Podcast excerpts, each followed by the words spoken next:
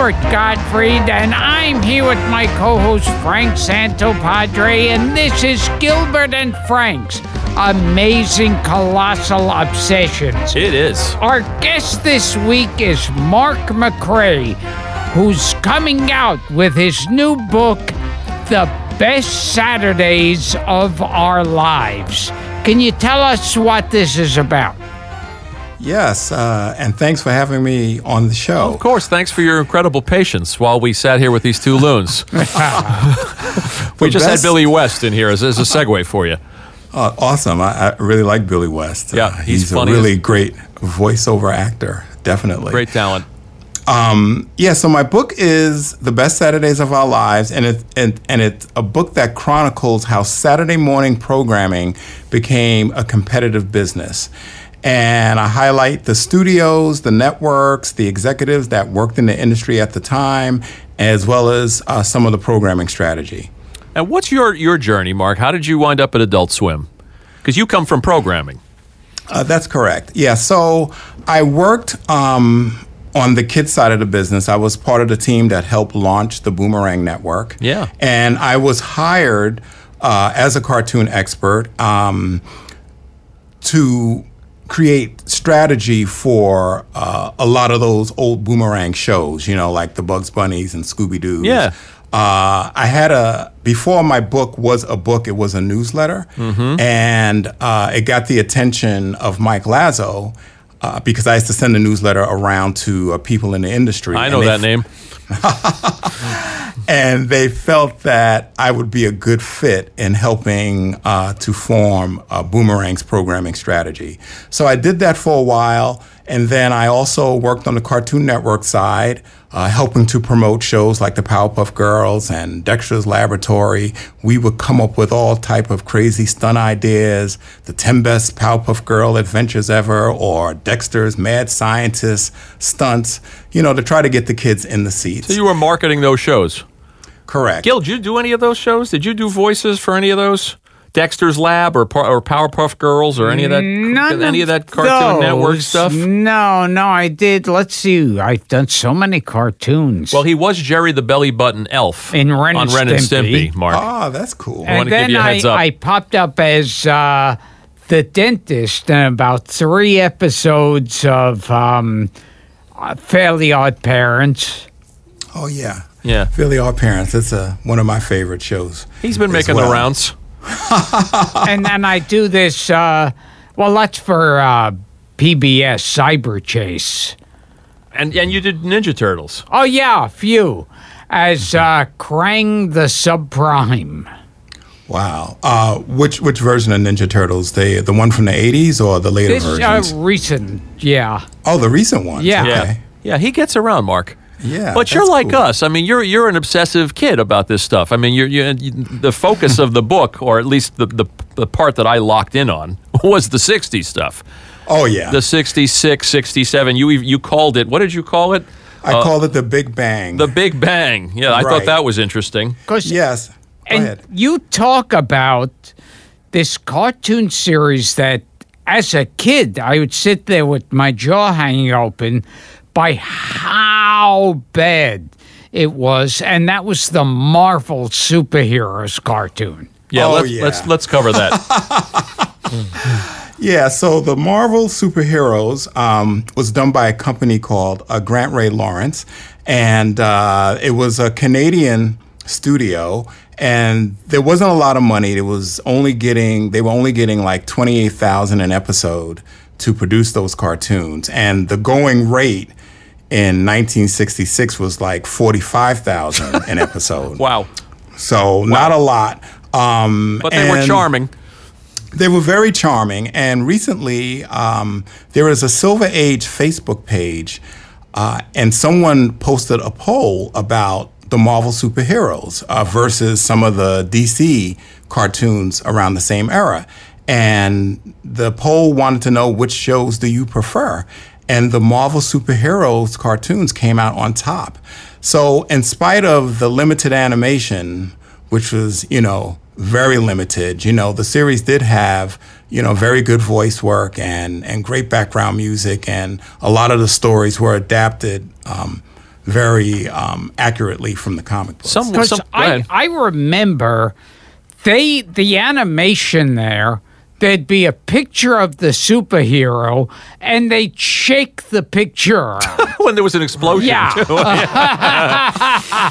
yeah. Yeah, one time we were watching an, an episode at Cartoon Network, and someone walked by and said, "Wow, it doesn't even look like an actual animated series. It looks like an an animatic that is, Right. you know, Right. uh, storyboards that move with limited animation. Uh, but that was the uh, the method of uh, of Grantray-Lawrence, you know, to uh, to uh, make cartoons. I guess the best that they could. On the cheap. Um, yeah, yeah. Well, the, the theme songs were great. They stay with you all these years later. Oh, yeah. Those Ja- I Jack love- Urbont, I think, is the guy, the composer. Here's Yeah. Bruce Banner turned into Uh, the Hulk. Yeah, they're great.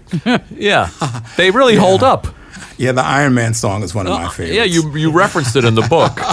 There's a YouTube video. I'll send it to you. There's a this guy. I don't know if he's still with us, and I, the, the video may be a decade old. Uh, I don't know if Ned knows. I see Ned in the background there. A guy named Jack Urbont, U R B O N T, is the composer of those themes. Uh, New York guy, like us, Wow, like that's all of us, but when still Captain dining Ameri- out. When Captain America swings his mighty shield. That's it. Throws, I think. Oh, throws his mighty shield. All that opposes shield my shield. That's it. That's it. Well, they trotted out this. Grant Grantray-Lawrence also did the Spider-Man series, Right. also right. on the cheap, I might say. Right, um, but uh, a much a bigger budget because um, Actual the- animation. right. So I guess the difference between the Marvel superheroes and the Spider-Man production was one was syndicated, and Spider-Man, you know, actually got uh, a budget from you know the ABC network, and then in '66, as I described, the Big Bang, you had the New Adventures of Superman start, and all of a sudden CBS is number one, Right. and they it was a big game changer, and so the person who was working at ABC, the uh, the programming executive, was a guy named um, Ed Vane. Although I can't find any information on him. Interesting. Uh, uh, Lou Scheimer, who ran Filmation Productions, told me that that's who he remembered the executive, who, who, the, the programming executive over at ABC. But um, I just thought it was a genius move that he says, okay, if if the CBS shows are beating me with DC, I'm going to go after Marvel shows, and I'm going to make sure that they have a, a decent budget. And what's really cool about all those 1967 shows is that, especially with Spider Man, you actually got to see what these guys could do with an increased budget, even though it was still limited. I, they were terribly charming. I mean, well, you know, with all these things, you go back and you look at them Yeah. years later. I mean, I had not seen those Spider-Man cartoons in, in 25 years, 30 years, and I went back and I was shocked by how crude they were because I didn't remember them being crude when I was 10 or, Right. or 9, but yeah, but they retain a lot of their charm and that and those great jazz scores. Oh yeah, that's uh, Ray Ellis. Ray Ellis. um, who uh, I mentioned in my book as well. Yeah. uh, he uh, you know was a jazz musician. Music, can't talk. He was a, a jazz guy, and he um, he worked with Lena Horne and you know a lot of the uh, jazz greats. And uh, he ended up after you know doing the Spider Man uh, background music, he ended up working at Filmation for many many years. And uh, he's a very versatile um, musician. It's pretty- Definitely. it's pretty hip music when you go when Oh, you, yeah. you go back and you listen to that stuff. And Hoyt Curtin's work on Jonny Quest. Oh yeah, yeah. Hoyt Curtin. I had the pleasure of talking to him. Oh, you did? Uh, when I first started working at Cartoon Network. Um, I can't even remember what, the, why we had a conversation. He called to get some type of information from me, and I tried to keep him on the phone as long as I could, He's just a to legend. kind of, you know, just to kind of uh, uh, ask questions and and not try to come off as a fanboy, but. You know, try to make it seem like it was more business. Sure. I, I remember they had two things that they played constantly on Saturday in between the cartoons. One was a rhyme that said, No school today, no school for me. It's Saturday morning on ABC. Does that ring a bell, Mark? Um, it does not. but but one of the it's interesting that you re, that you remembered that theme because I remembered one also, uh, but it was it was uh, it was a CBS theme, and uh, it went something like. Uh, Oh my gosh, um, I got I got all these themes in my head. So there's one that was in prime time, and it was something like the best ones right here. No, ju- oh, just like last year, the best ones are right here on CBS. And uh, the Saturday morning one went. Uh, I can't remember. This is the strange stuff that sticks in your head, Gilbert. Yeah. All these years later, was that But- new? Go ahead. But I was gonna say it's it's really cool that you know Gilbert remembers that because you know it was all about themes and and uh, jingles back in those days. Sure. And and years later, it's still in your head somehow. Oh yes, the kind of crap we talk about on this show. I mean, we're we're we're, obs- we're obsessed with the most. Uh, you know the most minute details. Th- these are some of the shows: the New Adventures of Superman on CBS, which you mentioned, which Fred Silverman of all people was behind. Yes. So Was that the, one with sto- Bud Collyer Yes. doing the voice from To Tell Yes. the Truth? I remember those very well.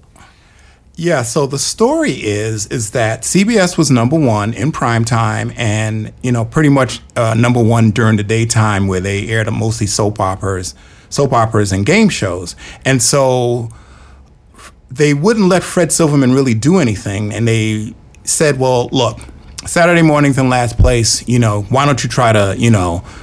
Do something with that strategy. And so they gave him Saturday morning to work with. And the first thing he did was like get all the black and white cartoons off of Saturday morning and uh, brought in color cartoons. And he, you know, realized that superhero uh, programming was trending. And I think a lot of that had to do with the Batman Adam West series that had premiered earlier that Yeah, year that in makes sense. 1966. That I just sense. remembered another one. There's nothing to do today. There's nothing to do today. There's nothing to do today but have some fun. which, which network? I forget. The one in his Yeah. head. yes. Listen to this list, Gilbert. The Marvel superheroes, the new adventures of Bat of Superman, the Mighty Heroes. You remember the Mighty Heroes? No. With Diaper Man and Rope Man and Oh, uh, what was it, Tornado Man? That was a Terrytoons show. Yeah, that was Terrytoons. Frankenstein Jr. and the Impossibles. Does any of this ring a bell? No, I remember what one early cartoon I remember was uh uh Herm, Herman the Mon uh Oh, Milton the Monster. Milton, the Milton the Monster. Monster, Milton the. Monster. Yeah. Who was behind that? Was that the, the, the was that not Rankin Bass? Wasn't Rankin oh, Bass? God. Um, God. I can't. I can't recall. Yeah. And, Two and, drop- I, and I and I watched the show, but The it's, Milton, Milton the is Monster Show. Two that it? drops of essence of terror, three drops of sinister sauce. When the stirring's done, can I lick the spoon? Of course. you know, better hold my head. It's starting to tick. Better hold my mouth. I'm feeling sick. It's the, It wasn't DePatie-Freleng, was it? no. It wasn't. It wasn't DePatie-Freleng. Um, it was an independent. I want to say it was someone like Sam Singer who did Courageous Cat. Okay. I, I just I, Remember I just can't Courageous. Cat. and, too. and it was an imitation of uh, of Gomer Pyle. That's the way right. Milton would talk. That's right. See, you you remember I watched that show as a kid, but I don't I didn't remember that aspect of it. But I did I do remember one of the Saturday morning sing-alongs and it kind of went like this. Saturday morning on CBS and it to me it it just, you know, when I got sing the chill. song, yeah, I got a chill. It just brought you- back wonderful memories. Where are you from originally? The Bronx? From the Bronx. So you were watching the same channels we were watching, not not only the networks, obviously, but but nine, five, and eleven, correct. and a lot of stuff was syndicated in those Right. days because I didn't see original runs on stuff like Felix the Cat. Mm-hmm. Or even Courageous Cat Minute Mouse. You remember those, Gilbert? yes. Yeah, I'm pretty sure I saw those in syndication.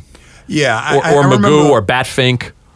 Batfink. Well, the same company that did Batfink did um, Milton the Monster.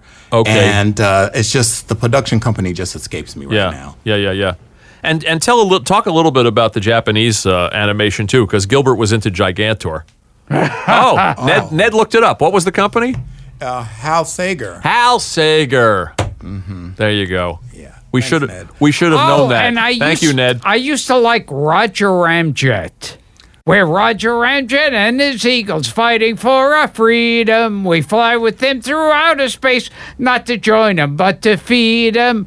Roger Ramjet is a man, hero of our nation. For more adventures, just make sure to stay tuned to this station. You know? Ring a bell, Mark? yeah, um, I actually used to own a Roger Ramjet T-shirt for the longest Wow. time, and and when I was younger, I thought that Roger Ramjet was produced by Jay Ward because it had a a similar look. and you it would have a kind of a sarcastic comedy to it. right, exactly, like like a Jay Ward cartoon, Yeah. like a Rocky and Bullwinkle. Now, Filmation was doing a lot of DC characters. You'd have the Batman Superman Hour, the New Adventures of Superman. Uh, by the way, Gilbert has been now, he's played, how do you say the character's name? Mischief Pickler. You know, he played that? oh, He was the voice No. of that in the Tim Bunch? Daly Oh, the Superman. Oh, yes, okay. yes. yes. Wow. You, you're, with, Oh. you're, you're with royalty here, Mark. Wow, that is awesome. Yeah. That is awesome. Yeah, so that's it's funny you bring up because I, I thought his his pronunciation has changed so many times. Oh, I thought yeah. it was Mit- Mitzelplix. Uh, I, know that was one. I never And- attempted it. A- And there was a, a Superman story that was written about two years ago. Um, and they had all the different pronunciations of that character's name just as a reference, you know. Mm-hmm. Uh, but um, Yeah, so well, you not too many people have voiced that character. You must be like one of three or- Yes, or, four. and I know I Michael did- J. Pollard do it. Oh yeah. Yeah. And I did it uh, in some recent cartoons. You brought it like- back.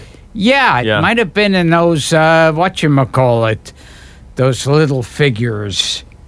Uh, Legos. Legos. I think Yeah. it was kind of some kind of Lego Superman or something. Oh, okay, right. Yeah, there there have been some um, Lego specials featuring the DC characters. I remember so- what a big deal it was. You'd watch Aquaman and Superman, and what when they would occasionally go, you'd get an extra Justice League character. You'd Oh, suddenly yeah. see a cartoon, and Adam was in it, or Yeah, or that- or the that was- Flash. Such a treat. Oh my gosh! So you know that's one of the things that really stands out as far as my childhood goes. I turned on the television and I thought that I was watching just a regular Superman cartoons, and lo and behold, who shows up at the entire Justice League cart, you know, Justice League team. So that was my introduction to the DC universe. Yeah. Seeing those characters for the first those time. filmation shows uh, with with Ted Knight doing a lot of those voices. Oh, yeah, and and then and as the narrator, And remember I yeah, I Yeah. remember too. there was- Aquaman, Scourge of the Seven yes. Seas. Yes. and I remember too, there was the Dick Tracy cartoon.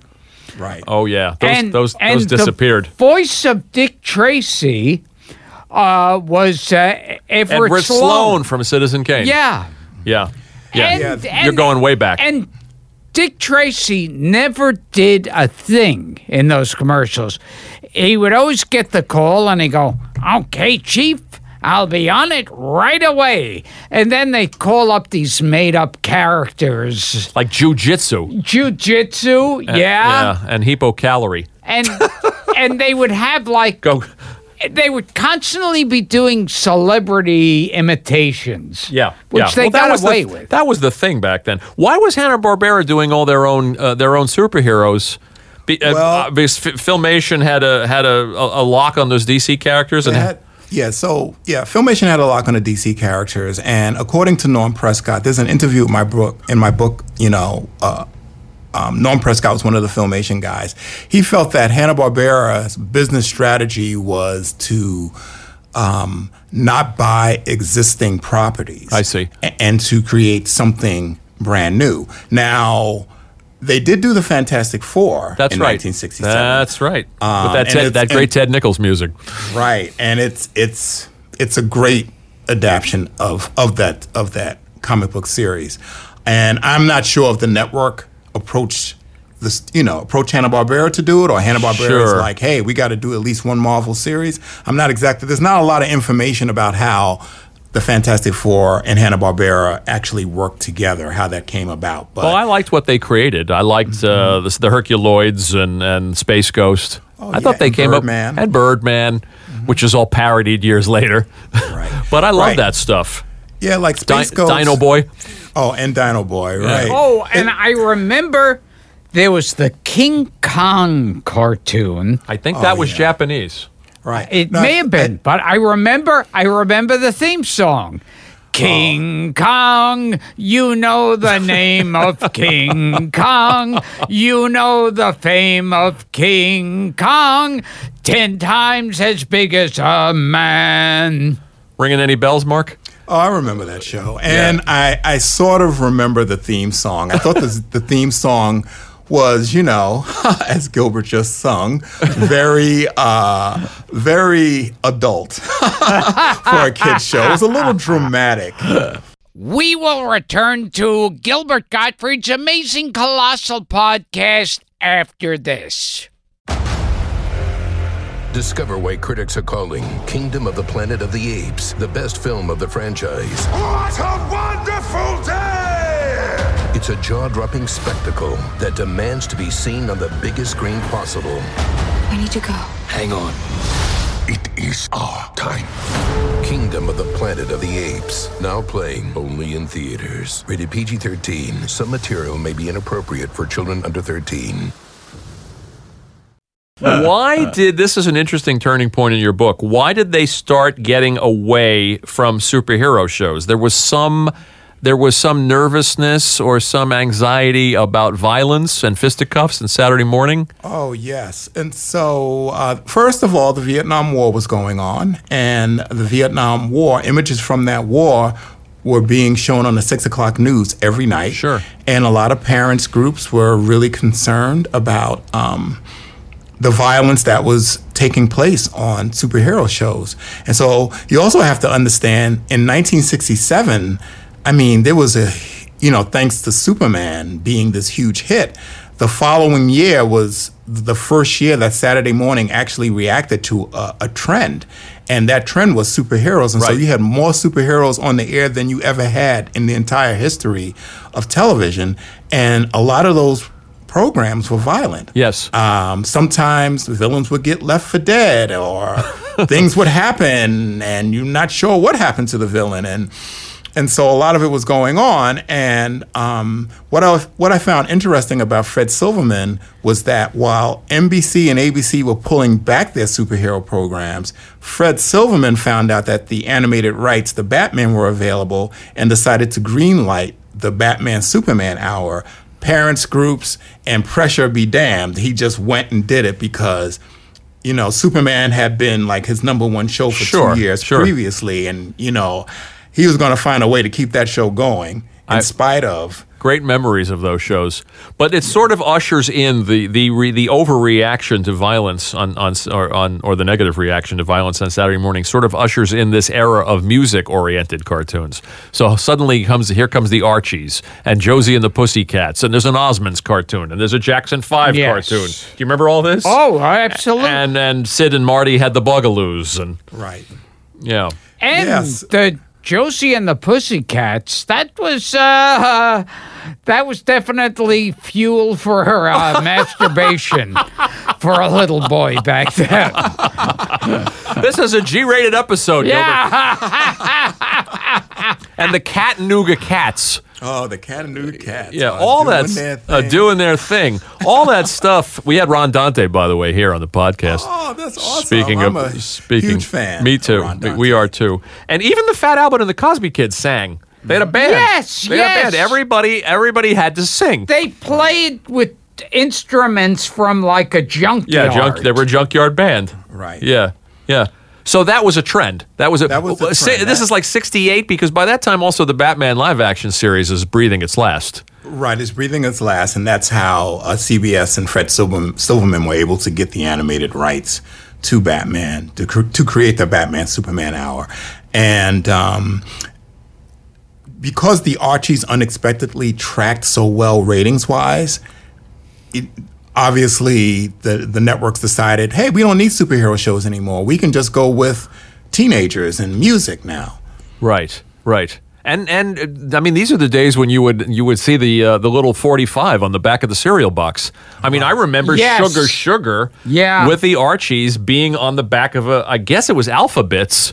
I want to say it was Alpha-Bits or Honeycomb or something. I remember that. And I think if you Google it, you could And still see it. you it. could also it's a lot of get cross it- promotion. They you could also get those records on the page of a magazine. That's true too. in those days. Yeah. Yeah. Yeah, my uh, So that's a, a long gone memory. right. My parents, uh, for whatever reason, wouldn't buy any of the cereals that uh, had the records. Unfortunately, so Why was that? I'm not exactly sure. I mean, if, it if it was on the back of a cereal that we didn't necessarily eat on a regular basis, I just think that you know my mom just didn't want to spend extra for whatever that cereal was because there have been times when she has tried out different cereals, uh, you know, and either I liked it or I didn't, or my brother didn't like it, and she's See, like, never again. You had it today, it would be worth money. Oh yeah, I know. Oh, I wish. On the subject of HB, let's talk a little bit about the Flintstones. Because you you mentioned them in your book, which I don't remember the Flintstones on Saturday mornings. I remember the Flintstones in prime time. Yes. Right. Yeah. So Yeah. the Flintstones were in prime time, but once the show ended, it it sort of graduated to Saturday morning, and uh, so it would be rerun on NBC during uh, the Saturday morning years. We get and it. then Yeah, and go- then you know the ratings must have been pretty good. They must have been. Next thing you know, in 1971, um, they are greenlighting you know the Pebbles and Bam Bam show. Right, right. Yeah, there were, and there was the Flintstones feature. Right. Yeah. Yeah. The uh, the man, Man called Flintstone. Oh, that's right. Yeah, yeah, Cashing in on the whole secret agent craze. yeah. Right. Yeah, Right. yeah. And uh, uh, Ted Nichols, uh, who I interview in my book, he he retained some of the musical rights uh, for that movie. And he said one day he got a check for like six bucks or something like that, you know. But while the whole time he was working at Hanna Barbera, Hanna Barbera, which was about ten years, he said that, you know, he didn't have rights to a lot of the music that he composed, unfortunately. But somehow, you know, with this feature film featuring the Flintstones, he managed to, you know, uh, retain the rights for it. Those those theme songs, you know, and we we talk about this show. We lament the loss of like commercial jingles, Yes. and and TV theme songs. We had uh, we had the director James Burrows here the other day. We're talking about how you don't hear a, a, a, a sitcom theme like Taxi or Cheers, or because they want to get that extra twenty six seconds for to give it away to a commercial. And now, when they when uh They want to sell it. when one show ends, Yeah. you see at the bottom of the screen. Yeah, they go right the into the- credits going really quick, and on top of the screen, the other show's beginning. Because they can, right, that's right. Because well, they don't. They, they realize people have a, a very limited attention Yeah. span. But you go back and listen to those, and and I should know the composers of both the Jetsons theme and the Flintstones theme. But they Right. they're they're they're as great as ever. Right. Yeah. So, you know, so I agree part with of you. the success of those shows. Right. So, you know, in the old days of television, the open actually was the thing that would sell the viewer to watch. Imagine that. To, to bring you in to the series. And nowadays, as you know, as you pointed out, there's sometimes there is no open and they want to get you to that content as quickly as possible. And maybe that's because, you know, there's streaming Sure. competition and Sure. cable and satellite. I love too that the Flintstones and the Jetsons they also fall under that ca- into that category of songs that theme songs that set up the show. Yes. A- here's George Yes. Jetson, Jane his wife. I mean, it couldn't be any more explanatory. And even the Flintstones theme tells you everything you need to know. well, it's just about the like series. The the ultimate in that was always Gilligan's Island. Yes. Well. Sherwood Schwartz. Ah. Yeah, he he he would he cashed in on those. Well, there there were the two the, the two theme songs. There was the from season one that didn't list all the cast members and said and the rest. and the rest. Yeah. and then somebody's agent got involved. um, le- let's also talk a little bit about Sid and Marty, who we also had here on the podcast. Oh, podcast. really? Have- Oh, have, you yeah. met those guys? I, I met them um, at Comic Con in 2012. They showed a a pilot for Land of the Lost. We love them. And uh, one of their executives, uh, named Joe King, actually, when I first started doing the Best Saturdays of Our Lives newsletter, started to mentor me. And you know, we'd have regular phone calls, and he would explain how syndication works and you know how people were in the industry. So when I saw when I met those guys in 2012, I wanted to know. I said, "Well, how is Joe King doing?" And Sid told me that um, he had passed away, uh like the year before, unfortunately. So it would have been wonderful to Bad timing. right to be able to let Joe know, like, look, I made it. I'm in the industry now. Oh, And that's thanks, thanks for your help and But, it- support. but he- that was sweet that he wrote you back in the Yeah. first place. yeah, Sid and Marty really will be around forever, by the way. Oh, I agree. I Sid's, agree. Sid's a gym rat. He works out Yes. a couple of days a week. And, and, and Marty's anger is keeping him alive. Yes. they they're like the sunshine. They really are. they really are. You you always. This is interesting too from the book. Uh, a theory you have that you always saw a little bit of the Wizard of Oz in, in Pufnstuf. Yeah, I, I I don't know what it was. It it just really reminded me of the Wizard of Oz a lot. You have this character that gets swept into this this new world. Um, it's not a tornado, but I mean, it was a storm that sort of brought brought little Jimmy Yep. into HR Pufnstuf's world. And you know, there's a wicked witch, just like in the Wizard of Oz, and there's all these characters. Steal from the best. peop- right. Yeah. or borrow.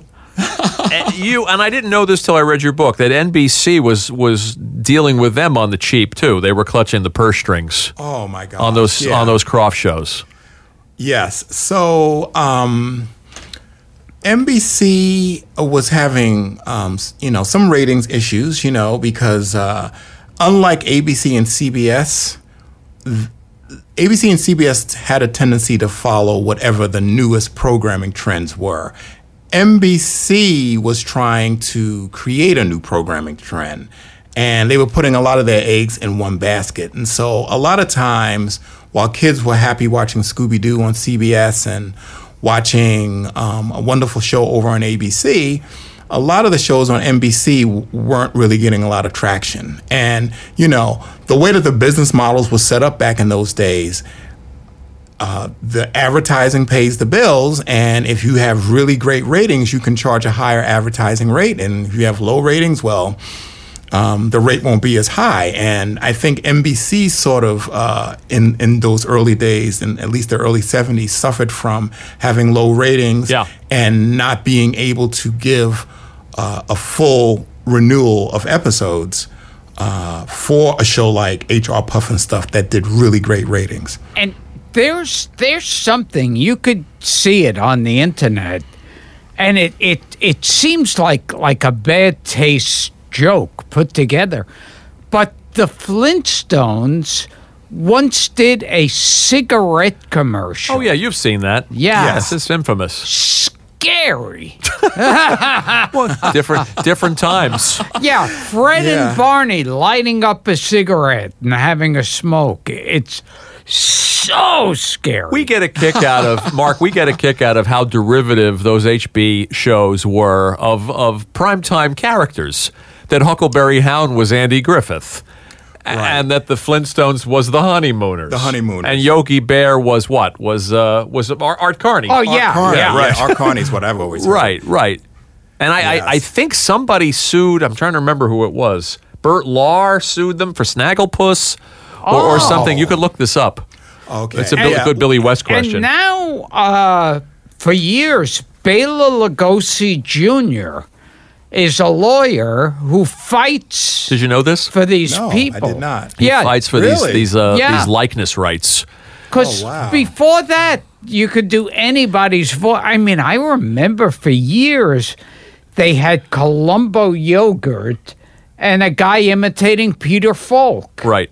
Yeah. So th- so if you wanted to start a cartoon show now and you just wanted to have somebody go hey boo boo and just Yes, do Art Carney, yes. you got to you you you got to go through some legal wrangling if if you want to do it. Right. Yeah. I guess uh, you know back in the day it was just uh, uh, there was a lot more liberties. The Wild West. yeah. Yeah. Tell us this too. This is fascinating. Why did DC Comics hate the Super Friends? Oh my gosh. Well, okay. Because I hated so, them. yeah. Okay. So here's the story, right? So again, the superheroes sort of left the air after the 1968-69 season, and there really wasn't a lot of superhero shows on. But kids still wanted to do wanted to see superheroes, and studios still wanted to make superhero shows. And I think that um, so the story is is that Superman and Wonder Woman made guest appearances on the Brady Kids. That's right. Uh, series. That's right. And um, every time those episodes aired, it, it had huge ratings. Ratings. And so ABC got the idea, well, obviously people want to see superhero shows, so let's bring back a superhero show. And they brought in the Super Friends, and what I thought was cool about it is the first time that you see Superman, Batman, Wonder Woman, Aquaman, and Robin together on the screen at at the same time. So I was really happy and hyped over it, but there was no real action. No. there was a lot of talking, And there was a monkey. And, and oh, oh, the monkey came later. A monkey, They had a dog first. Wonder Dog was in the Wonder first Dog, season. and then there was Gleek. and then there was Gleek who came. Gleek in jumped the shark, man. Right. And oh my God. I remember like the Scooby Doo cartoons. They would have celebrity guest stars. Always. Paul That- Lynde. Yes. Yeah. And it was always so clumsy because they go, oh, uh, this is the house of Sonny and Cher. I think Sonny and Cher were on Scooby Doo. Yeah, and Yes, they, they wouldn't really do anything. They go, "Oh, hi, are you looking for the ghost?" Yeah, we are, and that would be it. You know, it's like, I, I have a theory behind that Yeah. as well. So a lot of the the guest stars on the new Scooby Doo movies, they had some type of contract or association with CBS. Oh, So okay. so Sonny I and Cher see. had their primetime series. Sandy Duncan had a contract with CBS, Sure. and uh, there were others. And I think. Uh, they just tied those contracts in with, hey, you guys, you know, want to do some voices, or we're going to make you do voices. Huh? I'm not exactly sure how it got negotiated, but And they suddenly had to show up on the Scooby Doo show. right. Uh, I have one last fun question. Unless you, you know anything about the Beatles cartoon and you can tell us why no, none of them actually sounded like the Beatles, which Gilbert's obsessed with. Yeah. Right. yes. Well, um, here's what I know about the Beatles. Uh, you mentioned um, uh, uh, Paul Frees Yeah. as, as doing Yes. the voices. Yeah. Of John Lennon, I think.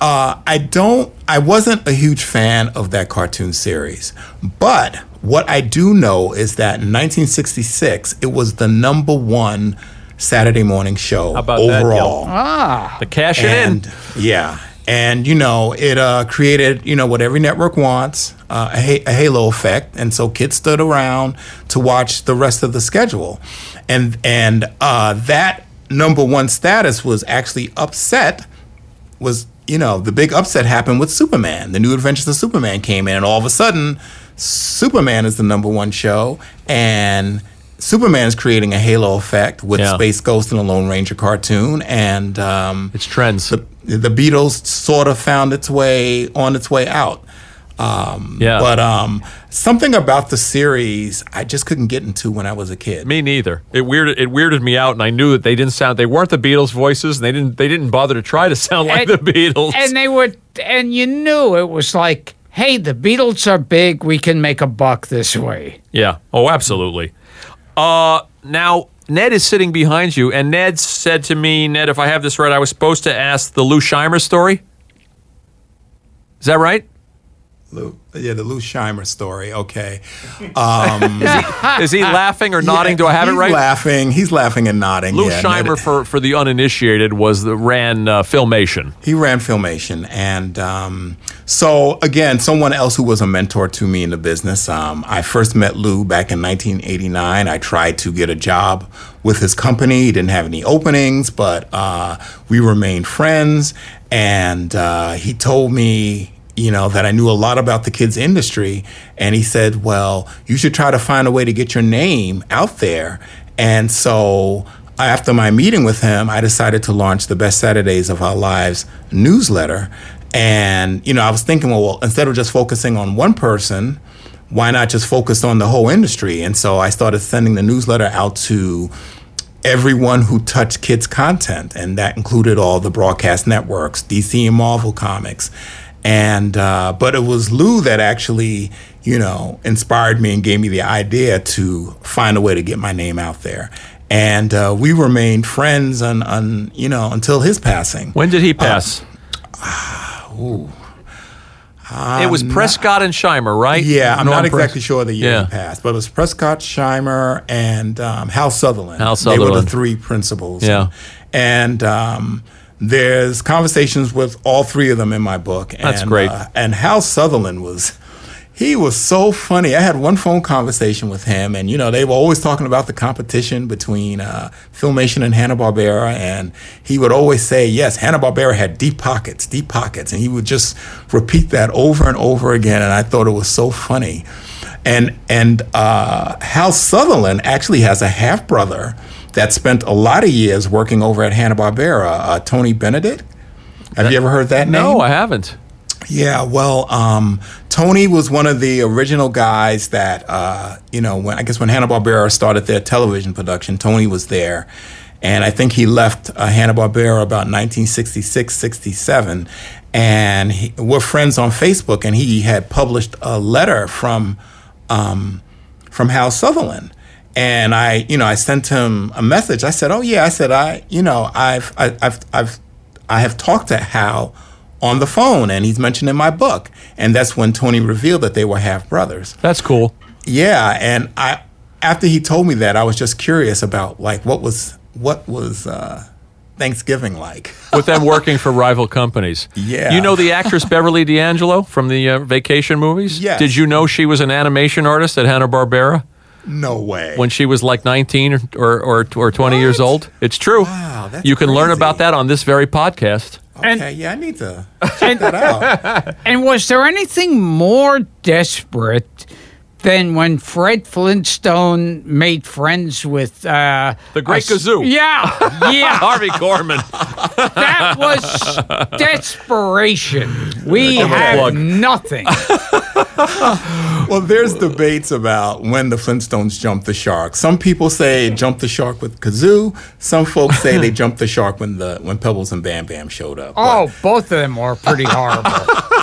All right, last question before we plug the book and, and let you out of here, Mark. Uh, and because you're an expert, what do you think Sid and Marty were on?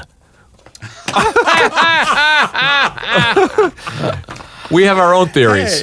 Hey, hey, they listen to your podcast, right? They were they were on it. No, Yeah, they they were on I- it, we doubt very much that they're listening. Okay. I, I think those guys were smoking a lot of weed. If I had, I had to guess. There you go, from the expert's mouth. So this has been Gilbert and Frank's amazing colossal obsessions, and the book is the best Saturdays of our lives. Mark McCray. Mark, you're one of us. You're crazy. You're obsessed with the same minutia. God help you. You're Yeah. you're per- perfect guest for this show. So we thank you and we thank Ned. Thank you. Thanks for having me as a guest. And I have to thank Ned, too, for connecting me uh, with you guys. It's, it's just been an awesome time talking about Saturday morning. I'm glad. the great you. Ned Hastings and Casper Kelly. We thank you guys, and uh, we'll get the word out about the book. All right. Awesome. Take, Thank you. Take care, guys. All right. You too. Bye. Meet the sulky, over bulky, kinda hulky superhero. Optimistic and electrically transistored superhero. An exotically neurotic and aquatic superhero. The Marvel superheroes have arrived. Superpowered from the forehead to the toes. Watch them change their very shape before your nose. Arcane striking superhero change to Viking superhero. A humdinging, real swinging, shield flinging superhero. They're the latest, they're the greatest, ultimatest superheroes. The Marvel Super